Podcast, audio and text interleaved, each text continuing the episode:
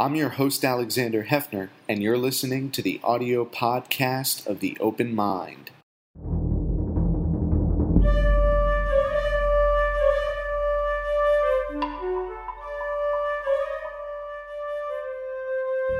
I'm Alexander Heffner, your host on The Open Mind. My guest today is Whitney Kimball Coe. She's Director of National Programs at the Center for Rural Strategies. Thank you so much for joining me today, Whitney. I'm so happy to be here. Uh, Whitney, can you tell our viewers and listeners about the conference that you've been organizing this fall? Oh, I'd love to. Um, we're kicking it off today, in fact. Uh, it's called the Rural Women Everywhere Conference. Um, it's a virtual event because you know we're still living in virtual times, um, and it is uh, it's an invitation for rural leaders from across the country and our allies to come together and celebrate the role that women play in community community flourishing across the country. Um, so we're expecting over 800 participants uh, to tune in today. We've got um, some wonderful speakers who will be talking about everything from democracy to how do we build more inclusive communities. Um, we also are welcoming um, some folks from the Biden administration tomorrow.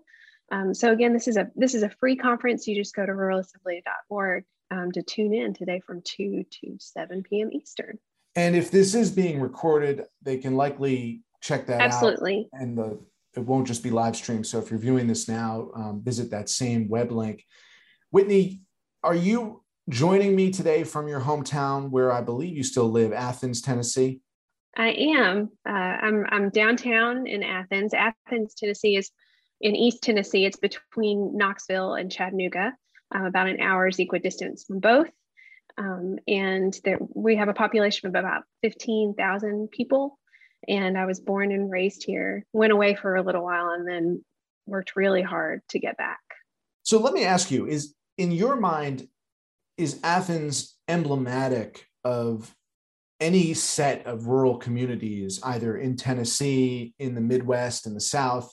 Um, I, am not attempting to simplify things or uh, cast some kind of homogeneous net here, but it is interesting to take stock of what is rural America today. Mm-hmm. That's a, I mean, what is rural is a really great question, and people ask it all the time. And is there just a single definition um, or something we can point to that tells us what rural is? You know, Athens is I would say it is emblematic of a lot of rural places across the country. It has, you know, more amenities than some places and fewer amenities than others. We do have pretty good broadband access here in Athens, although there's still um, families that that don't because of cost barriers or because they live um, far enough away that you know c- closing the loop is difficult. Um, we do still have a hospital that's up and running, though it's been overrun, of course, with COVID um, cases. Um, we do have a number of really important anchor institutions, like a lot of other rural communities. For us, it's it's institutions like the YMCA or the public library. We do have a school system and a baseball field. Um, so there, and those those institutions I named, and churches, of course, um, and a main street and those those institutions and, and these markers are where we make meaning of our lives together.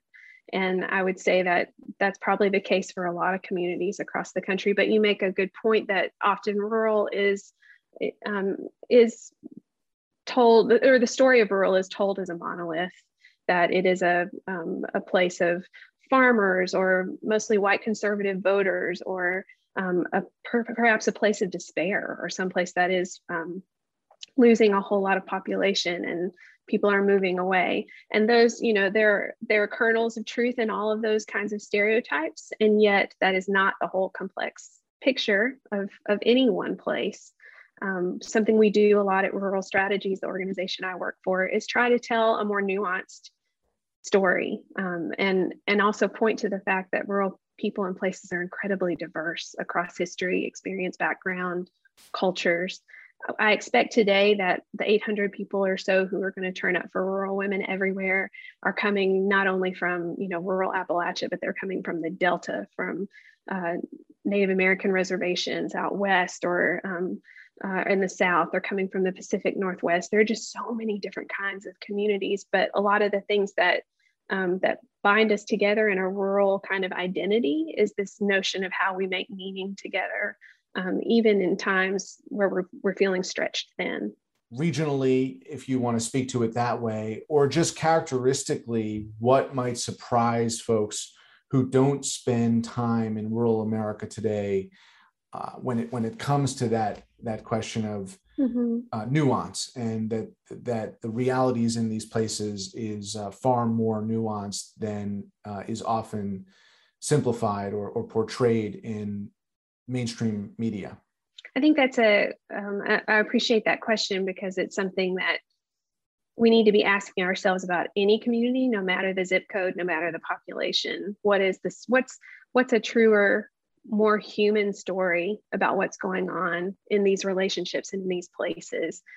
And you know the notions we have of rural mostly from mainstream media and from uh, you know um, hollywood portrayals of rural offer up this kind of antiquated version of rural as either someplace that's very pastoral and you know you think of like cows and a silo or you think of you know the farmers in the field um, maybe you think of a main street where everybody knows um, your name. Or maybe you think of the opposite end of the spectrum, which is, you know, a, a place that is falling apart or is um, is despairing or is uh, full of poverty and um, and all kinds of challenges that are insurmountable. So those two narratives are often the stereotypes that rural gets plugged into, and oftentimes those uh, narratives are used in news articles or in Hollywood productions um, and then we just cast people in the roles that fit one of those narratives. But I think the rural America of today, the rural and Native American communities of today, um, are are much more familiar to us than we realize. You know, only two percent of the nation's population actually makes a sustainable living farming anymore. The you know number one job in rural places is is like everywhere else in the sense that it's you know service oriented or it's in the healthcare system or it's in education um, you know we might still know one another's names on main street uh, but the relationships that we share um, are are just as complex as any other relationship you might have the other thing i think that's important to note is you know as this country is going through a reckoning around racial justice and dismantling systemic racism. Um, rural is not exempt from that. And it's not this, this stereotype of rural is all white is not helpful in when we think about how do we bring rural into national conversations about how we dismantle um, racism uh, because rural is full of uh, some really diverse populations. Um, every everyone from immigrants to uh, to African American populations in the South to um, to Native Americans. I think uh, there's just deeper conversations to be had, and if we exclude rural from those conversations, then we're doing the whole country a disservice. Let me ask you this, um, Whitney. Are you familiar at all with the work of Kathy Cramer at the University of Wisconsin. Yeah, I, admire her a lot. Yeah, I admire, I admire Kathy a lot in her book. So, right. I, now, we have not hosted Kathy since 2016. In fact, um, it was a premonition um, in my own experience traveling uh, on, a, on a ride from South Bend. Um, I guess at the time it was from Dayton to South Bend. And um, what she then expressed, even though we were talking about Ohio and Indiana that I was observing in 2016, what she uh, described in her anecdotal evidence of um, rural communities seemed to, to um, be represented in, in my own experiences traveling around the Rust Belt. Um, so I haven't had a chance to, to catch up with Kathy, but our loyal viewers know she talks about the culture and resentments, but I like to add to that aspirations and resentments of rural communities uh, because again, you you can't castigate or narrow cast it in the way of only resentments. But her work, if we're being intellectually honest, is about the resentments of rural communities in Wisconsin and the backlash uh, against state initiatives in Madison, in the capital, you know, based on all the research and advocacy and organizing that you've done since 2016, um, how, how do you think about Kathy's work on the character and consciousness of rural communities right now? That was such an important year, 2016, and her book came out, The Politics of Resentment, around that time. I remember and how important it felt to have uh, articulated some of the the story that we were seeing play out um, on, in the national setting and national politics. What I've come to understand more deeply because she opened the door in a way for us to talk more honestly about these things. But what I've come to understand in the last few years is that that resentment that she mentions, I believe it's grounded in a kind of grief and a kind of um, and a kind of worry and sadness that rural people and places often feel for themselves, for their children, for their communities. When one in four kids in rural is living in poverty, and it's higher for kids of color, you know, one in three really. Um, living in poverty and with food scarcity when you know that they're you know the nearest hospital is three hours away and if you have uh, a heart attack or you know something that needs immediate assist if you need immediate assistance and you can't get there when you know that your kids can't uh, access broadband to do their homework to participate in democracy in the way that the rest of the country does when you know that your roads are in need of uh, repair and when you know that you are not invited into conversations um, of national import because you've been stereotyped that i mean you could call that resentment or you could consider that maybe that is some kind of grief and sadness and it's and it manifests itself um, in various ways but it's grounded in something that is true and that is that rural people and places have been left behind um, in a number of um, policy arenas.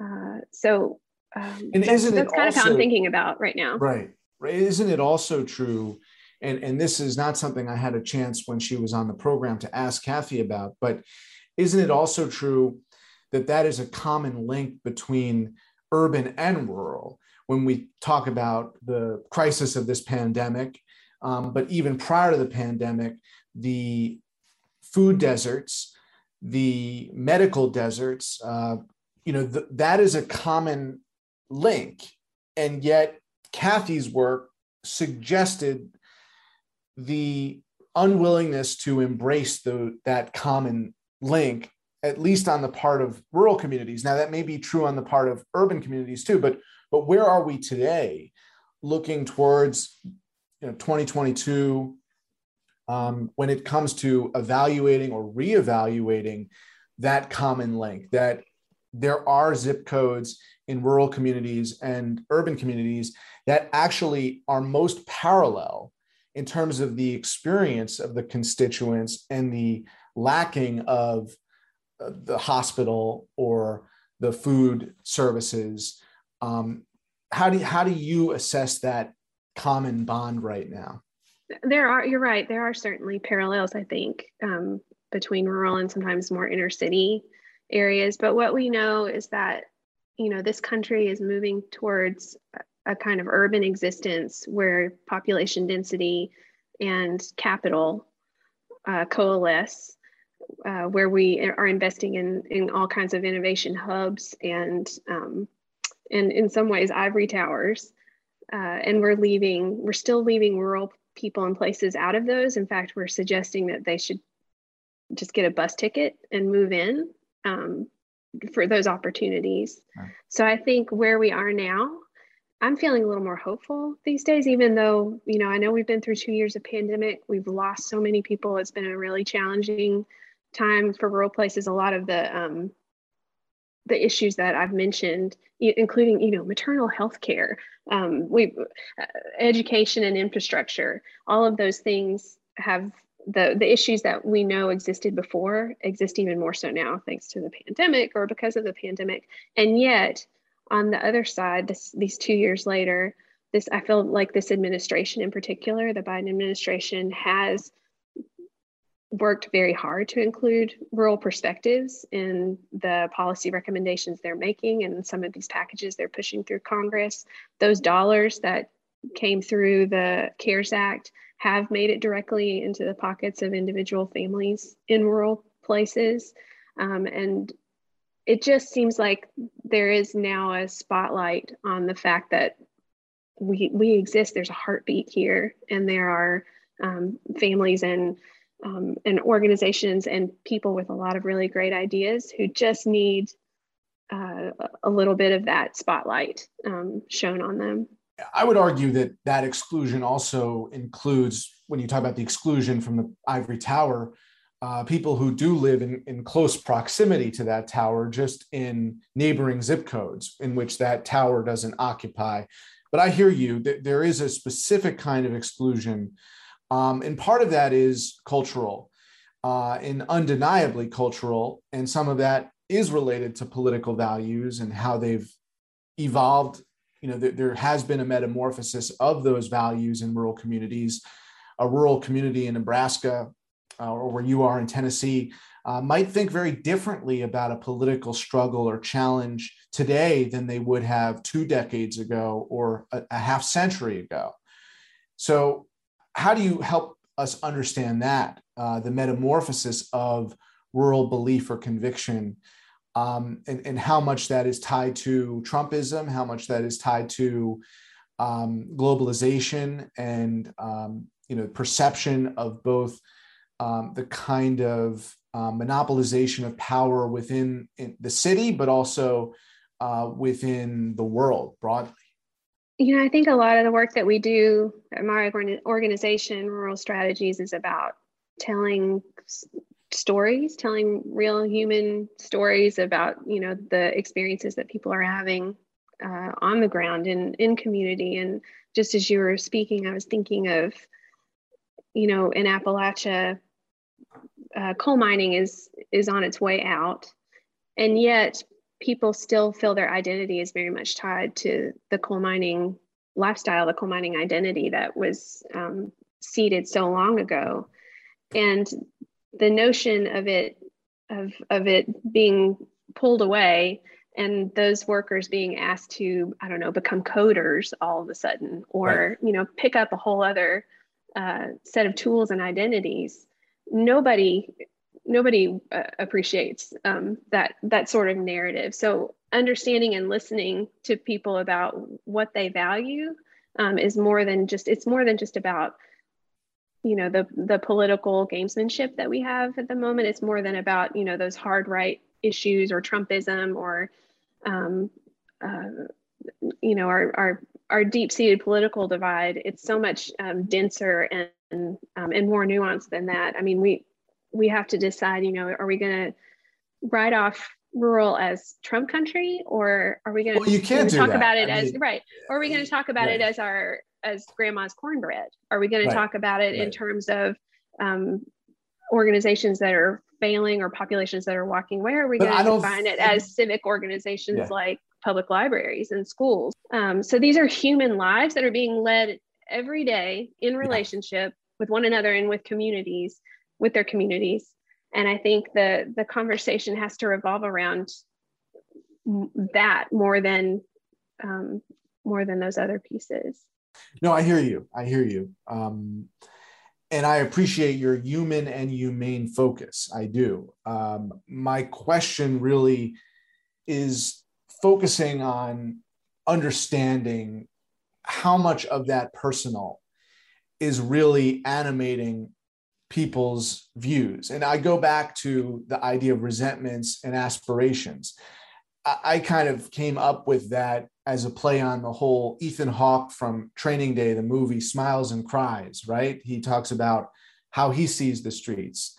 Uh, and he he is actually intoxicated when he says this, after, but you know it was it was helping him define very concisely the streets. And it's not just the streets; it's any zip code in America. There are people smiling, there are people crying. It sounds, um, you know, rather simplistic, but in fact, you know, people are consulting their innermost values and emotions in considering personal dilemmas.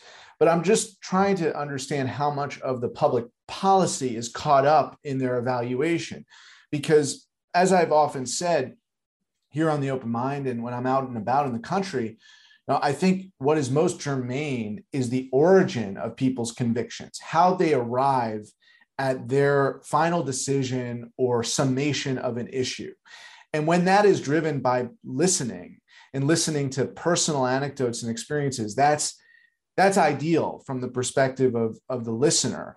But it's not always driven by story. Sometimes it's driven by something other than story. Sometimes it's driven by policy or um, a, a disconnect between uh, real life and you know how something is interpreted um, that veers from you know actually the facts and getting mm-hmm. at whether it is facts and or emotions that are driving those human reactions i think is important. But i connect that to uh, laura kelly in kansas being elected governor in response to uh, the previous governor's decimation of public education. And i when I asked the question, I was really asking if you had any particular insight into that question of where the personal intersects with the policy, and and um, to the extent that some of those policy convictions have evolved in these last decades, but but there are places like Kansas and Kentucky that have voted for for Democratic governors, even though they've largely followed what they what they say are the policies of of Trumpism. So I just wonder how you see that that tension. I mean, I don't know. I have so many thoughts um, about about this conversation, and they sometimes they change by the day when I'm you know reading another article or or or discerning myself um, how much of my own convictions are based on emotion and values and heritage you know, versus the facts of the matter right in front of me. Mm-hmm. Um, so I just want to be honest about that. But also, you know, when I think about even my own town, our our newspaper has now gone down to two days a week delivery. We have uh, a, a, daily fax that comes out that is mostly rip and read news from national from the national level. Mm-hmm. Um, we have a radio program that is mostly funded or and uh, created by kind of far right uh, folks. So, you know, a lot of this I think has to do with the information we're receiving. And if we believe that perception drives policy, then, you know, what are the tools and what are the access points that we have to shape our own perceptions? And, you know, this cycle of disinformation is really troublesome and the closing of um, kind of these democratic stronghold newspapers it's really troublesome um, you know so we're in a way we're all flailing about trying to make sense of all the things right the the facts of the policy our emotional response where we seed our identity and also the fact that it, for us for those of us living in rural we know that's um, you know, most of the country was rural until 1912. So I think all of us have, even those people living in urban America, have these roots. We all have share these same similar roots um, in what was a rural society. So it's not something that's easily set at the wayside, you know. Um, so those are some some of my jumbled thoughts um, about how this plays out. But I keep coming back to if rural equity is the is the goal of the my organization which it is and it and it sh- I would hope it be a goal more broadly then i think rural equity looks a whole lot like inclusion and imagination and um, an ability to see the human um, and champion our, our, one another's experiences. We, if we don't champion one another's experiences, uh, then we can't truly understand where we're all coming from. Do you see, though, the paradigm of Thomas Frank's work still applying in some instances of, you know, what's the matter with people who are voting? And I don't mean to say this pejoratively, but what's what's the matter with anybody in urban America, rural America, suburban America voting against their interests? And we're almost out of time, but you rightly point out that it was a mistake of politicians to suggest that coal miners were going to uh, just become coders overnight. Um, that was a mistake uh, morally. It was demoralizing to a whole generation of, of tried and true uh, American workers, um, West Virginians. But in the case of, of West Virginia, uh, which seems to have a higher profile than Tennessee or Kentucky now because of Joe Manchin's role in the United States Senate. Um, I, I, I, just wonder how much of that phenomenon continues to be true of um, the kind of oligarchic class purporting to represent uh, middle America, although, again, let's not say represent rural communities, and yet denying those same communities franchise or opportunity in the policies that they're supporting. Is that still yeah, that, a problem? That whole well, politicians denying the problems in their own community. Uh, sure. It's I mean it's a problem across all zip codes and you know the conundrum of voting your interests. It's not it in a way it's not very helpful because even you know Democrats voting for certain agendas, it may not necessarily benefit their pocketbook. Um, so I, you know, when I think about even my own state, the those folks in power, the preservation of power becomes the the most important thing beyond um, public policy, beyond the common good, beyond um, coming into some self awareness about how we're all linked. Um, so I think what we're up against now, and it's not just a rural phenomenon, is kind of the dismantling of this notion of preserving power for um, for power's sake, as opposed right. to um, yeah, as opposed to to supporting the flourishing of communities. That doesn't answer all. Whitney, I know you have to run to, to manage this amazing rural assembly conference of uh, rural women leaders. I urge our viewers to check out Whitney's work connected with the Center for Rural Strategies and Rural Assembly. Whitney Kimball Coe, thank you so much for your time today. So good to talk to you. Thank you. Please visit the Open Mind website at 13.org slash openmind to view this program online or to access over 1,500 other interviews. And do check us out on Twitter and Facebook at Open Mind TV for updates on future programming.